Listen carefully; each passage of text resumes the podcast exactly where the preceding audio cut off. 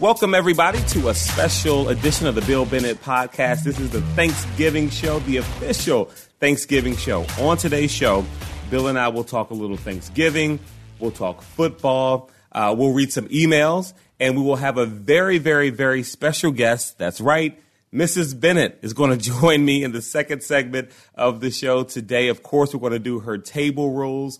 We'll talk a little bit about the 30th anniversary edition of the Book of Virtues. Available now. I have already got a couple copies. I've got a copy for my son Manny. I've got a copy for my nephew Mason. A copy for my nephew Jason, a copy for my niece Kayla, my niece Erin, my younger sister Janai, because we want to make sure that these values are passed on. And so I've got several copies that are headed my way for the holidays. I want to gift these to these young people, and I'm sure you'll want to do the same thing. You can check it out on Amazon. Just type in the 30th edition of the Book of Virtues. And so, so we've got Dr. Bennett, we've got Mrs. Bennett, and so enjoy the show.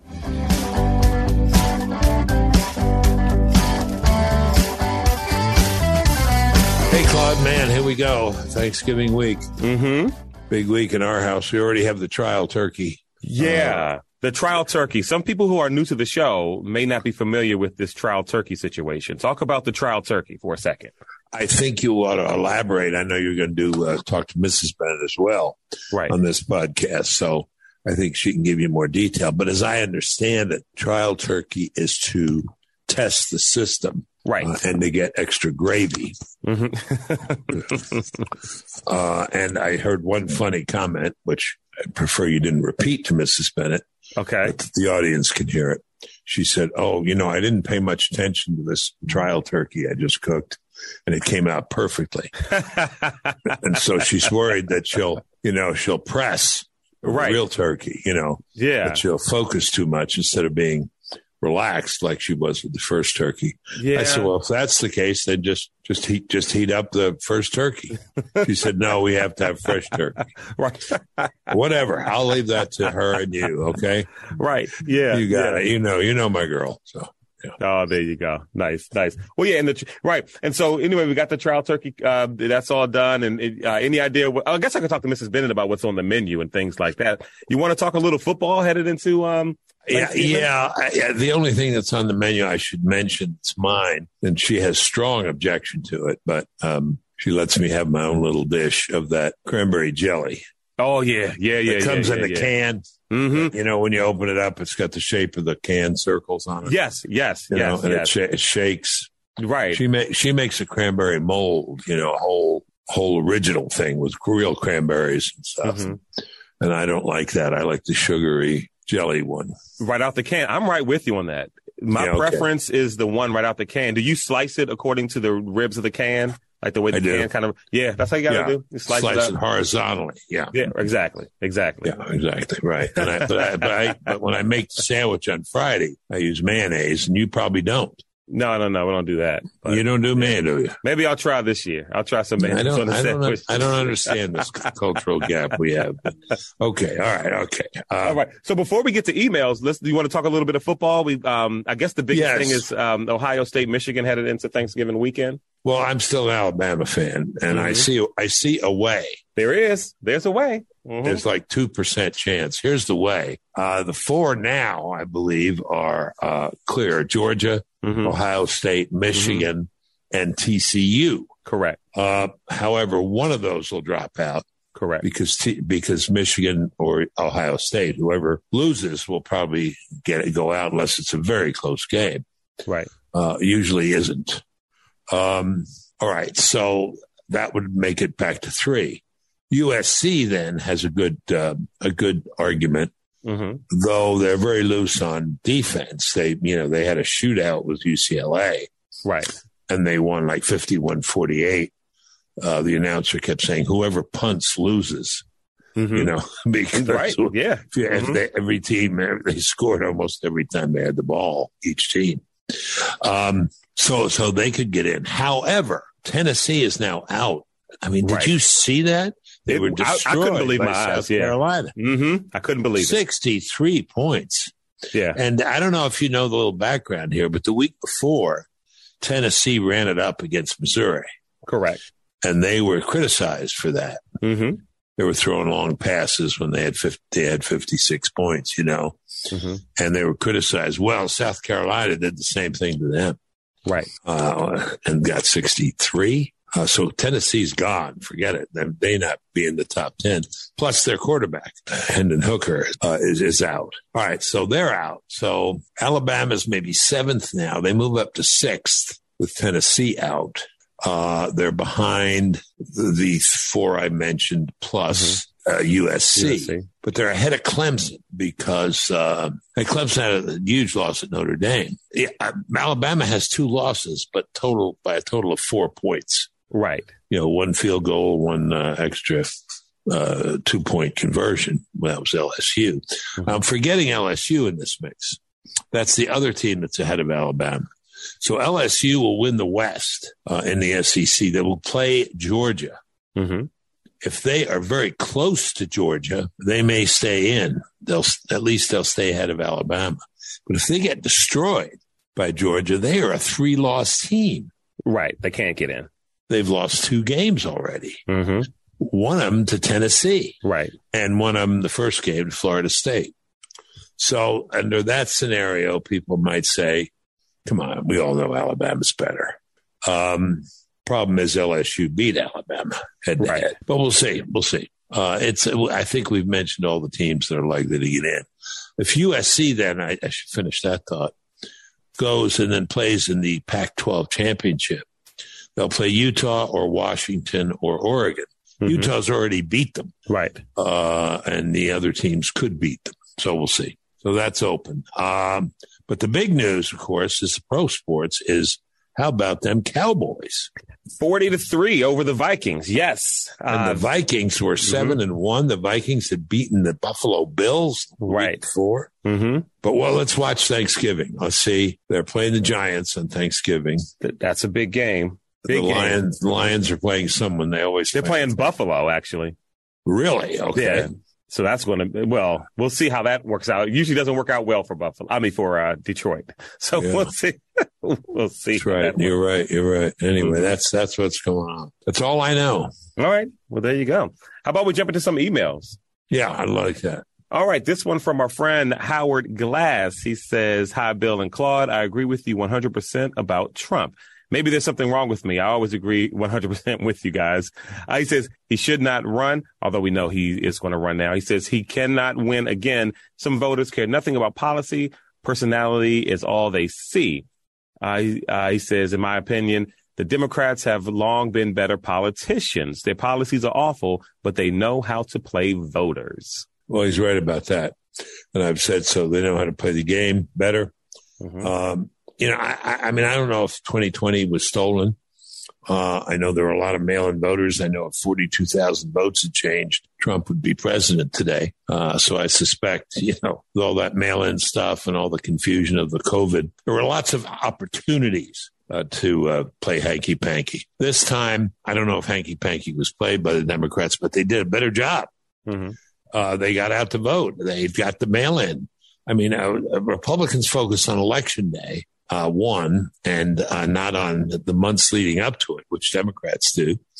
So they need to play the game better. I agree with Howard. Second, we had a lot of candidates who weren't very good for the Senate. And I'm afraid, you know, a lot of them were picked by Donald Trump. And I am, like Mark Thiessen, very grateful for his presidency. And I think it's one of the great conservative presidencies in American history in terms of the accomplishments on, you know, the economy, foreign policy, crime, the border, Israel, excellent. Policy, Trump's personality up to a point. And the personality of Trump is such that I don't think he can get elected. I just don't think he can get elected. And the Republicans need to win the election in 2024. So I agree with Howard. Play the game better, get a good candidate. I think DeSantis is the best candidate. By the way, important difference between Trump and DeSantis. You know what it is in policy? What's that? Now, Trump switched, but Trump was in favor of the shutdowns. You remember when Governor Kemp in Georgia opened up Georgia, Trump criticized him, said he was putting his people in danger. Mm-hmm. It wasn't accurate. Kemp knew what he was doing. DeSantis did the same thing as Kemp. Trump then, I mean, don't you remember Trump up there saying, you know, listen to Burks, Alexander Burks, And Fauci shut it down. He was for that. Now he switched, after Kemp and DeSantis, and said, well, we'll let governors make the decision. But that was one big difference. I can't blame the guy, really. I didn't know what to do. Right. A lot of us didn't know what to do. But you certainly can't blame Kemp or DeSantis for keeping it open and not showing a much worse body count or a worse body count. Anyway, I don't think he can win. I'm grateful to him for his presidency, for his policies, and I'm disappointed in some of the things he said and did, how he acted, but he can't win. That's the bottom line. All right. Let's move on to our friend Don. The first thing Don wanted to do was have a separation of the Dons, or maybe a clarification of the Dons. Yeah. Party of the Dons. Right. This is Don. Sounds like Washington. A mafia thing. Yes, it does, doesn't it? It says, Claude, this is Don from Redmond, Washington. It says, I've been honored to have you read several of my emails in the past few years, but on your November 14th, 2022 podcast, you read another email from Don that I did not write. So it sounds like you've confused the Dons, and perhaps you're guilty of fawning on the Dons. He says, in the future, if I'm again honored by having my email read, could you refer to me as Don from Washington State and the other Don as being from whichever state he resides? He's from South Florida.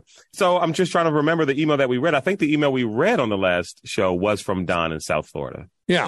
Okay. Well, that's why Don in Washington is complaining. Oh, maybe he doesn't want to be confused. It was, yeah. Okay. Yeah. Let's see. He says, that said, I must say that for the first time, I don't agree with Dr. Bennett. I was hoping that Mr. Trump would not run again, but now that he has declared he will undoubtedly win the Republican nomination, he may even clear the field. So with that reality, we must get behind him because we cannot allow another 4 years of Democratic control of the presidency. Wishing you both a happy Thanksgiving. Don from Washington. I agree with the conclusion, but not the premise. All right.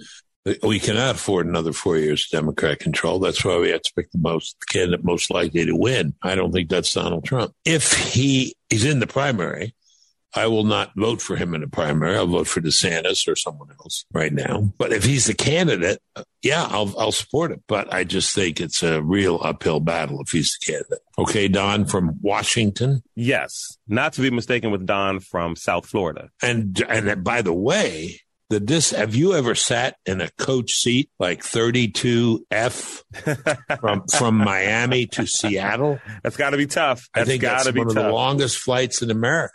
Yeah, I bet. Nonstop Miami to Seattle. I've done it, and it's tough. And I was in 32D or DEF, whatever it is, F, I think. Yeah. Mm-hmm. Terrible. That's tough. Yeah. All right, I couldn't do it today. Mm-hmm. I have to get up too often. Yeah, no, yeah, you don't want to do that. I don't even want to talk about that. Yeah, let's not even talk about it. Neil is checking in from Lancaster, Pennsylvania, home of Lancaster. It's Lancaster, called Lancaster. Yeah, home of some great Amish farmers market, by the way. Yes, right. Let's see. Amish potato salad should put that on the Thanksgiving list. Yeah, it's got mustard in it, but it also has mayo. So never mind. We can mix it. We can mix it. That's good. Well, Claude, I know you're okay. Okay. People are going to wonder what this mayo thing is. We're going to get mail, and you're going to have to answer. I will. I certainly will. Let's see. As a conservative Republican voter from Lancaster, Pennsylvania, my wife and I voted for Mr. Trump in the last two elections, and we're very happy with the way he governed the country after winning the first time. It was sad to see him lose that last election, especially after witnessing the disaster that has taken place under the Biden administration. That said, my wife and I agree entirely with the contents of your podcast. We also feel that it's time for a change, and for the very reason that you alluded to, and our personal choice at this time would be Ron DeSantis. Although my wife and I would vote again for Donald Trump against any Democrat nominee, a number of my friends and relatives would not. And that is further proof to us that your podcast comments are well taken. Let's get your comments on that. And then Neil also sent some stuff about Thanksgiving. This is not Don from Lancaster, right? No, this is Neil. We're done with the Dons for now. Yeah, no more Dons.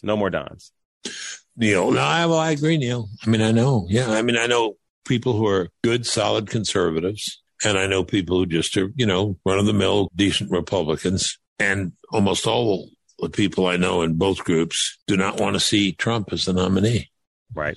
The welcome has been worn out. Embrace the legacy, Mr. President. You have a great one, but don't be Don Larson. You know who Don Larson was? No. Pitched the only, I think still the only perfect game in a World Series. Perfect game he pitched all by himself. 9 innings. They don't go 9 innings anymore, do they? No. I mean, you know, very rarely someone will pitch a complete game, but yeah. He did a complete game, and it was a perfect game in the World Series. Mm-hmm. And then I guess retired a little bit, but then he tried to stay in baseball. And I saw him 1966, I think, or 67 in Austin, Texas, playing for the AA Austin Braves. Mm. I mean, you know, crowd of maybe 80 people. Mm-hmm. And he had been at Yankee Stadium pitching a perfect game. Mm-hmm.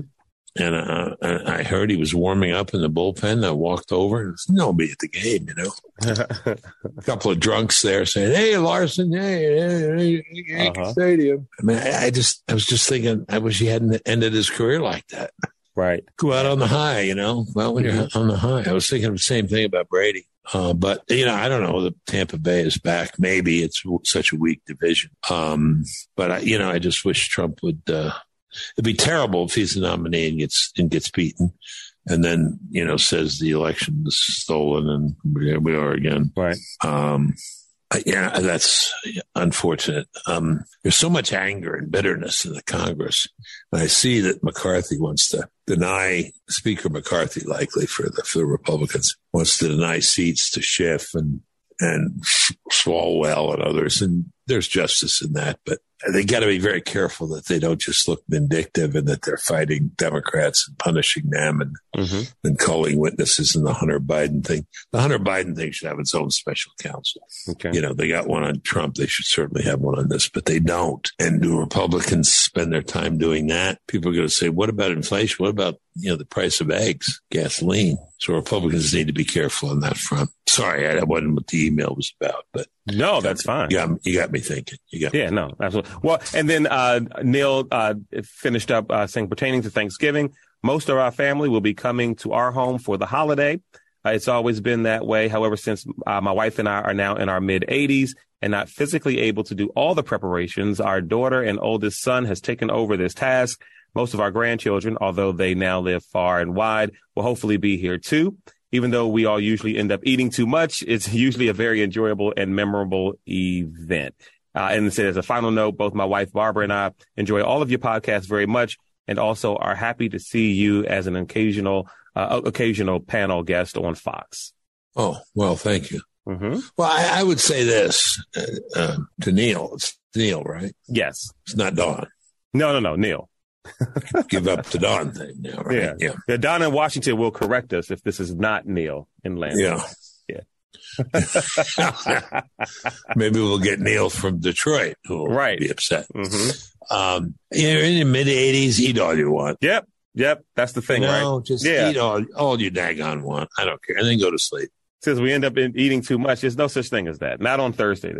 But if you're in your 80s, you know, people don't expect you to be doing a whole hell of a lot anyway. Yeah. Just go to sleep, have turkey, have some wine, go to sleep, take a nap. Mm-hmm. Wake up for the Cowboys game or wake up for the Buffalo Bills game. Right. That's what I say. All right, Claude, anything else? Yeah. You got time for one more email? I do. This is, okay. Oh, I love the emails. All right. So this one, actually, it's an email. In their email, their name is not in it. So I have no clue who this is. So maybe let's call him Don. Yeah. Don, another Don from the internet, has 4 points. They said, number one, there's no disputing that Trump brought 12 million additional voters to the polls. For a good segment of these voters, mainly high school educated white males from rural America, there's no Trumpism without Trump on the ballot. This Trump constituency couldn't care less what the GOP leaders or opinion leaders say here in rural Michigan. And so this is someone from Michigan. It's not uncommon to see Trump 2024 flags, homemade signs, and even repainted signs off barns. Yeah, no, I've heard this before. If you object to Trump, get off the interstate. Mm-hmm. You know, get off the interstate, go into the heartland of America, and you'll see Trump signs everywhere. Yep. I understand that. I understand that. And I agree with it. And I know why. Point number two says Trump's motivation in announcing now may be to help inoculate himself from criminal indictment. Now he can claim any such action against him would be politically motivated. They could claim that anyway, but yeah, there's a certain more of a point to it. Yeah. Point three is, this is the big question.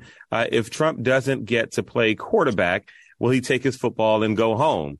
A third party candidacy would hand the Democrats, who have their own quandary of and shallow bench, a certain victory. And then it said, number four, will Trump have the resources to compete through Super Tuesday? There's anecdotal evidence to suggest that the GOP donor class will no longer support him, and that his grassroots supporters are suffering from financial fatigue. No, there is something to that. And it's a lot of the big boys, the big rich guys have already said they're not going to support a Trump candidacy. So I think there's a lot to that point. We'll just have to see how this plays out. I was interested to see a poll the other day where it's like 10 people were in it. Trump, DeSantis, Nikki Haley, Tim Scott, and Trump, gets 36%, 38% of the vote, and the others divide it.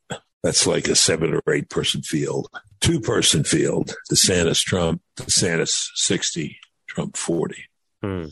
So it'll depend. I think it could very well depend on the size of the field. What's interesting to me, we get these emails and, you didn't pick them by topic. You just picked them by, I don't know, whatever method you used. But they were all about the same thing. They're all about Trump. Oh, absolutely. Yeah. And there's plenty more where that came from. It's all Republicans and conservatives are talking about. And that's just a sample size. I didn't choose, obviously all the emails that we received. And I was hoping to get more Thanksgiving emails, but our friend Neil came through, with a really good one. But yeah, it's what everybody's talking about. And I imagine it's going to, remain that way for some time. Yeah. Okay. Well, I know you're going to. Eager to talk to Mrs. Bennett. Yeah. Those table manners rules. And can I tell you a little bit about the book?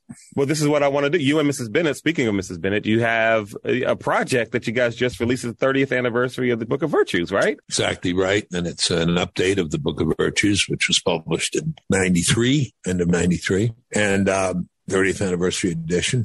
We're a little early, but not much. And it's got news stories, about 30% news stories, and updated for another generation. And if we needed it then, we even need it more now. Families crumbling, trust in institutions at an all-time low.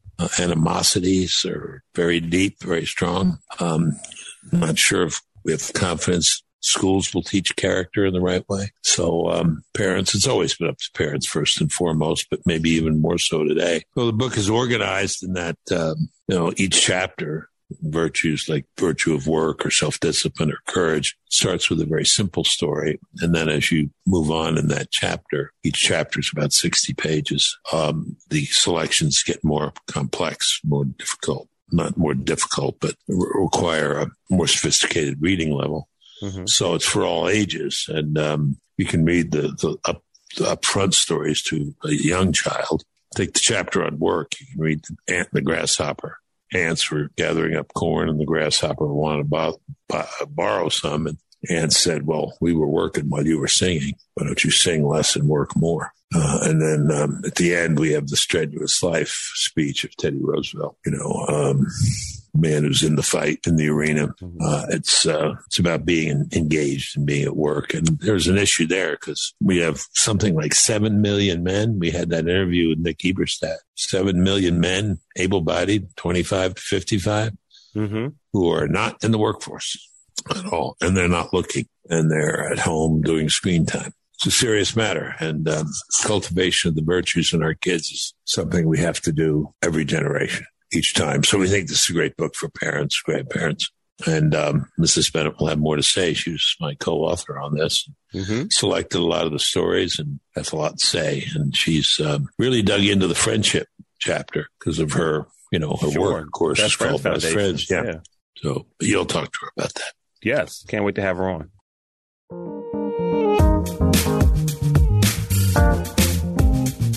So it's become a yearly tradition that we started on the radio show, and now we're continuing with the podcast. It is Mrs. Bennett's Table Rules for Thanksgiving Dinner, and maybe not just for Thanksgiving dinner, maybe for dinner, period. However, I think for Thanksgiving, we just focus on these rules. Mrs. Bennett, how are you? I am great, Claude. Looking forward to Thanksgiving, and I know you are too. You have a wonderful one. always with your family.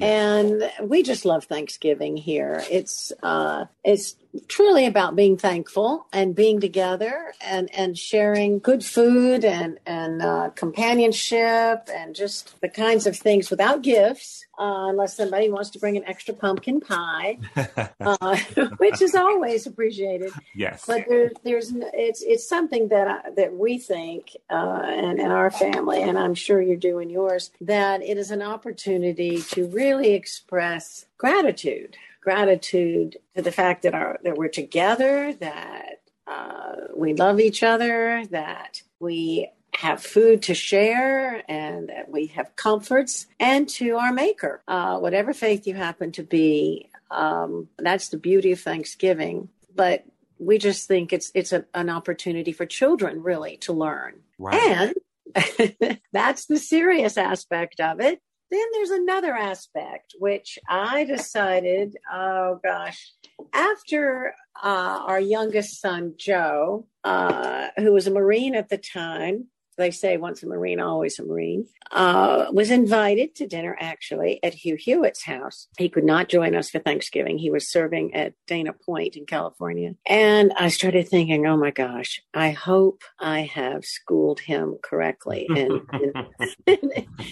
the appropriate table manners. Uh-huh. So this Mrs. Bennett's Rules for Thanksgiving grew out of a text that I sent to Joe that I decided to, part of a serious text, but with some lighthearted moments that he actually shared at the dinner.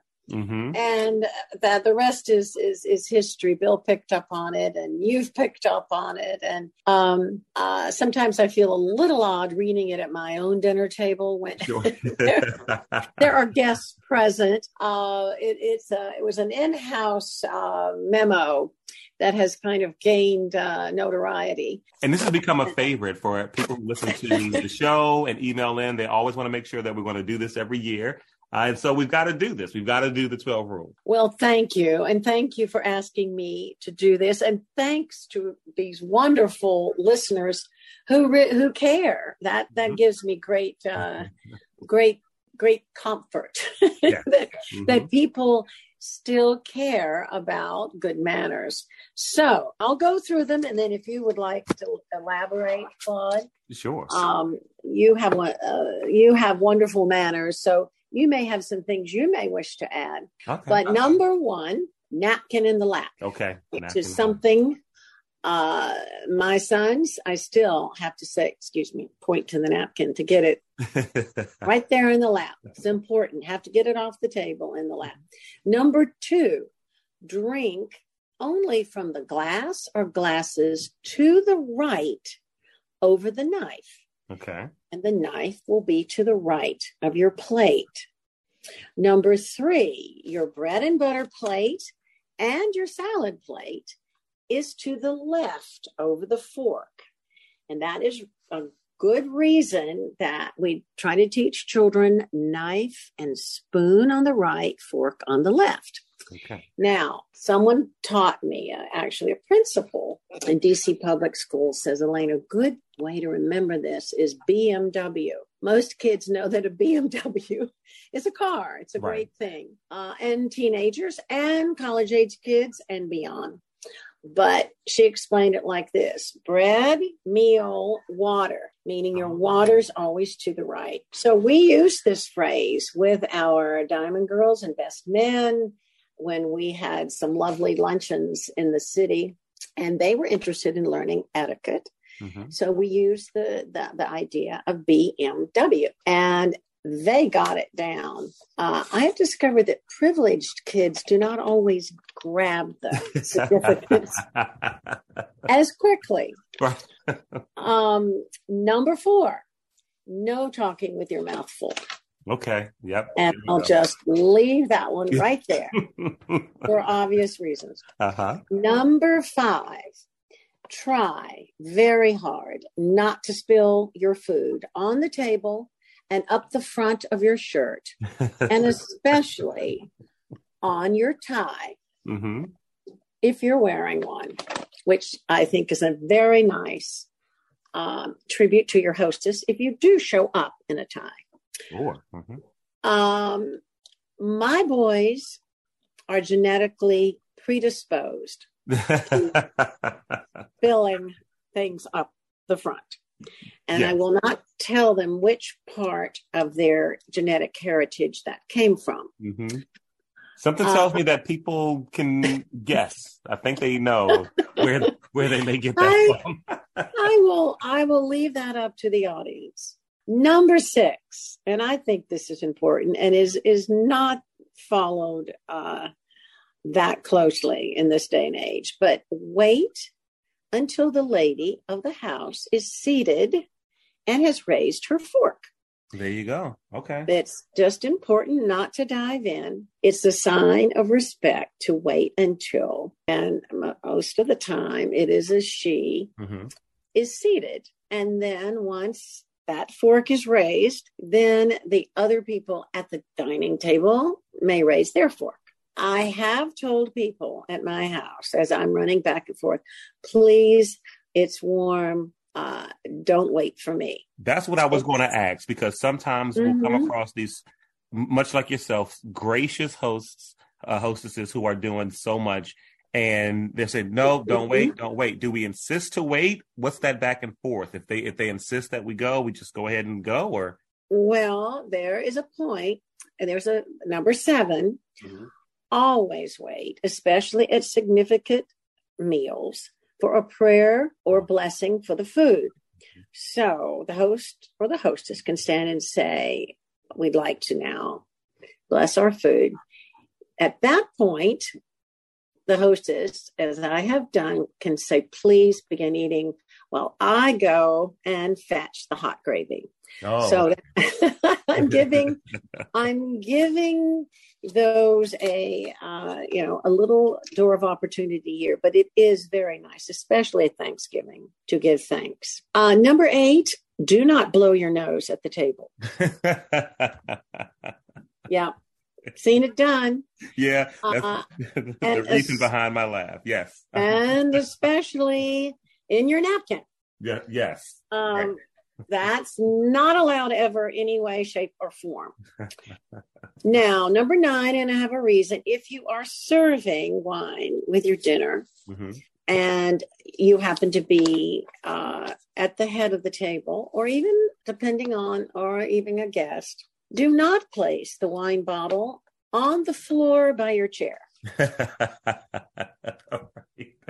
I will not elaborate on this much further, as, other than to say that has been done at my dinner table to my great dismay. Number 10, do not punctuate your sentences in any way with your silverware. Oh, yeah. As you were trying to make a point, you do not make that point with your knife. Or as you are eating and your fork is in your hand and you're having a discussion, do not swirl your fork around in the air. Particularly when trying to say, okay, hurry up. There's so much talking. I've seen that done. Number 11, always personally thank the hostess and tell her the food was delicious. Yes. That is so important. Just a word to the hostess. This was just a delicious Thanksgiving, a delicious dinner. Thank you so much. Is it okay to point out specific dishes that you liked, or should you just leave it there? That's always, thank you so much. The dinner was delicious. I especially enjoyed the blank. There we go. Okay. This is especially important if you have left enough food on the floor under your chair for the family dog's next meal. I have had that happen where nary a word was said that this individual enjoyed the food, but there was a lot of food under the chair. And number 12, if you want your mother to go to her grave with a peaceful heart, offer to clear the table, take out the garbage, and always follow up with a handwritten thank you note. An email is a second best, but not the ultimate. I have on file all of the handwritten notes from the young people, especially, and older people too, who have joined us at many dinners, especially Thanksgiving. And I treasure them. I go back and reread them. I have to tell you, the file has gotten thinner in the past several years as people have resorted to texting and emails. It's just a lovely thing to do. Sure. And some of these time-honored traditions are ones that if we don't encourage them, Claude, they're going to fade away. Right. They won't last. Mm-hmm. Exactly. Yeah, no, absolutely. Well, again, thank you so much for the table rules. Now, we've got two other things we've got to talk about. Okay. You know, Bill oftentimes on the show talks about the, I think it's called, he calls it the trial turkey or the test turkey. What's this all about? You can call it the trial, the rehearsal, or the gravy turkey. Right. After years, I think I've cooked Thanksgiving dinner now every Thanksgiving for 40 years. Wow. Wherever I happen to be, even in my first years of marriage, and I invite my mother, and I was anxious that measure up, because she was a wonderful, wonderful cook. And she taught me a lot, but she didn't teach me. She often liked to be in the kitchen on her own because she thought that her children just might mess things up. Sure, so yeah. She'd banish us from the kitchen, but I made her teach me how to make gravy when I was much older. But the gravy turkey I hit upon when I realized that we would always run out of gravy. And my dear husband wanted turkey the next day with gravy on it. He wanted a sandwich, open-faced, with gravy and cranberry. And I make a fresh cranberry mold on the side, although he's been known to grab the canned cranberry. And the gravy turkey, in fact, I just made one yesterday. And I don't fret over it. I just put it in the oven at 275. But my whole purpose of that turkey, Claude, is to have more drippings for gravy. So I have double the amount of gravy. Okay. And as I've discovered, I also have lots of extra white meat and dark meat, because I happen to enjoy dark meat. Mm-hmm. So this one really was a surprise to me, because I kind of put it in there, put a little butter on it, stuck an onion and a stalk of celery in. But I cooked it at 275. I wasn't getting the drippings that I needed, Claude. So I added a little turkey stock and I continued to cook it. And I have to tell you, not only did I get wonderful drippings, but I got the best white meat I have ever had. That's what I heard. I heard that this trial turkey, without even thinking about it or all the preparation, without caring at all, came out like the best ever. Delicious. Just delicious. In fact, it may make the grand turkey put it to shame. So I am slicing up, so I'll have extra white meat. But Bill discovered that the trial turkey was in the oven. I mean, actually in the refrigerator. And had to have a turkey sandwich. He said, this is the absolute best. So, I didn't get organic. I good old butterball. And this one was frozen. Now I have a fresh one for Thanksgiving. Okay. All right. That I will cook that morning, but I'm going to go to the long, slow method. That's right. Yeah. Yeah. And try not to stress over it, because obviously the stress, the less stress on the first one, it came out. So well, this was a stress-free turkey.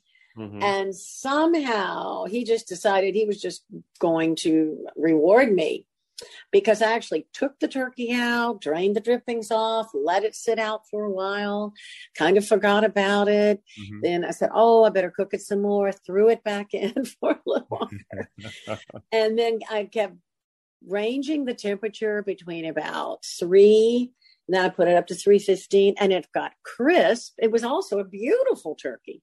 Nice. So I guess my message is, after many years, I guess this is probably, when I count it up, I guess I've done probably the 100th turkey I've cooked, because of two turkeys for the last few years, the last 10 years. I think that takes stress out of it. Be happy. And maybe the key is the 2 turkeys, your stress-free one, 2 days or 3 days before. And then you've got turkey, right? Right. So no matter what happens, you've got a stress-free turkey. That's right. So my, and this is to new cooks, new hostesses who are worried, and I read all the books, read all the stuff on how to do turkey, and the best is baste it with butter. If you don't want to dress your turkey, or, put your inside is dressing, outside is stuffing. If you like to do different things in pans, and both are delicious. I do both. I put dressing, I'll stuff my turkey, and then I'll also have a pan of dressing.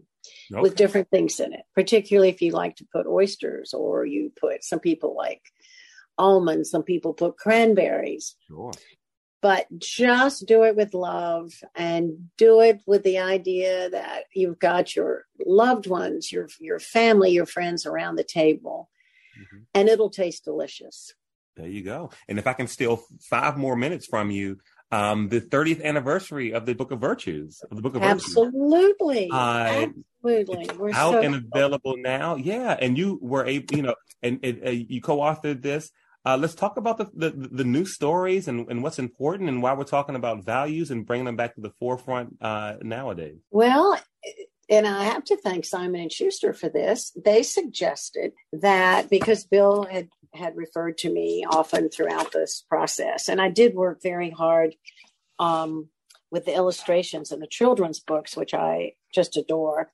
These stories in the Book of Virtues, which is a new one, the 30th anniversary edition, have some of the time-honored stories, have some of the children's stories, have new material. And I'm, as I read it, I'm just so thrilled with it. I want to take my children back, 20 years and reread them. But now I have fabulous grandson who is 2 soon. And I'm going to have a second grandchild.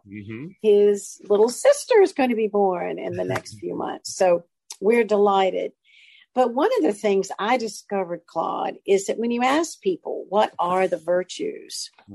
And they'll come up with a few, but some people are a little confused. What is a virtue?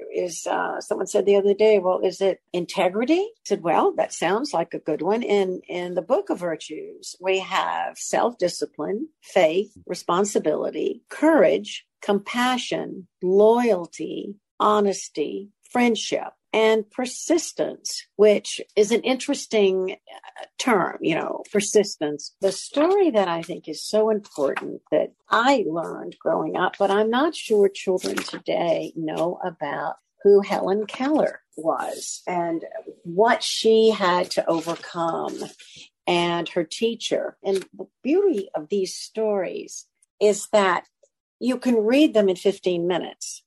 And you have and the point comes across. If you need to make a point to your child, particularly if you're seeing that he or she is in need of instruction, you don't have to read a long story. These are quick stories that make the point beautifully. And I reread Annie Sullivan and Helen Keller, and Helen was, due to a childhood illness at 2, became blind and deaf, if you can imagine having that kind of a handicap.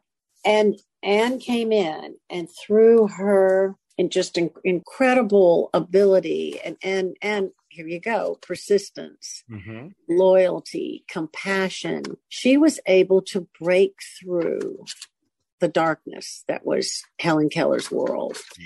And Helen Keller went on to become just an amazing person. She lectured, she wrote books, she traveled all over the world. She learned to speak. She had kind of an odd, kind of high speaking voice, but no matter what she said was just so worth hearing. And I think Bill is the one who quoted this. It was a beautiful story, a beautiful quote, that no friendship is as sacred as that between student and teacher. And Helen Keller will be the first to say that the most important day of her life was when her teacher came to her. Said, when my teacher came to me. And I just think that's a story that any of us who are moved to teach children, whether it's our own children or our classroom of children, it's just a lovely story and a true story. And there is actually a movie about it. Mm-hmm. So her teacher turned her childhood that began in darkness and loneliness. She turned it into a life of much joy and learning. And so I always thought that was just a great story for young people to know about. And I don't think a lot of young people today know who Father Flanagan was. Oh, that's right. And what Boys Town. I have seen advertisements now for Boys Town. It's now for girls as well, which is great. But in 1917, in Omaha, Nebraska, he noticed that the group that was causing trouble in Omaha were boys with no fathers, mm-hmm. no one to show them right from wrong. Many of them had no mothers either. And they just became, as they called them then, troubled kids. And he said, I'm going to start a house, which he did. He went around, asked for help in the community. And he said, I'm going to start a house and I'm going to take the most troubled boys first and put them where they can feel safe. And he did that. And there was just a transformation of these young boys. And then people realized that he was doing something terrific and he got more resources. They actually built their own, as they call it, Boys Town, their own facility. And one day a boy came to Boys Town who had no parents and he couldn't walk. And one of the other boys who was there picked him up and was hoisting him, on his back, carrying him, just like you've seen the pictures of the Marines and the other soldiers right. carry mm-hmm. their comrades off the field, on their back. And Father Flanagan said, he's too heavy for you, just wait. And he said, Father, he's not too heavy. He's my brother. And I have that statue. And of course I have two sons. So that was particularly meaningful to me, but right. He's my brother. She's my sister. Mm-hmm. And they weren't related. They weren't related by blood, but he felt that this newcomer, this young boy, he was at Boys Town with him, and now he was his brother. You don't have to be, blood relatives to feel brotherhood. And the same way with sister. She's my sister. He's my brother. Mm-hmm. But I think to read that story is one that could make a difference. It's a story that we kind of pulled through some other stories. And Pauline Hamlet, who was the principal who opened the doors to Best Friends when Bill was Secretary of Ed, and Amadon Elementary was our adopted school. And her husband, Hamp, was Officer Hamlet. Mm-hmm. So he's a character in this, and how Tashira watches Officer Hamlet and helping others and doing good. And so she finds an opportunity when it's her turn to help. And it's just a beautiful story. Absolutely. And you would know, we talk about the Best Friends Foundation all the time on the show. You have your sleeves rolled up and you're doing the work right there in Washington, D.C., in the schools where it's needed most. And so for your work with the children's, with the Book of Virtues and your Best Friends work, and also making sure we're, have our T's crossed and our I's dotted on Thanksgiving at the dinner table. Thank you so much for everything that you do and joining us on the show today.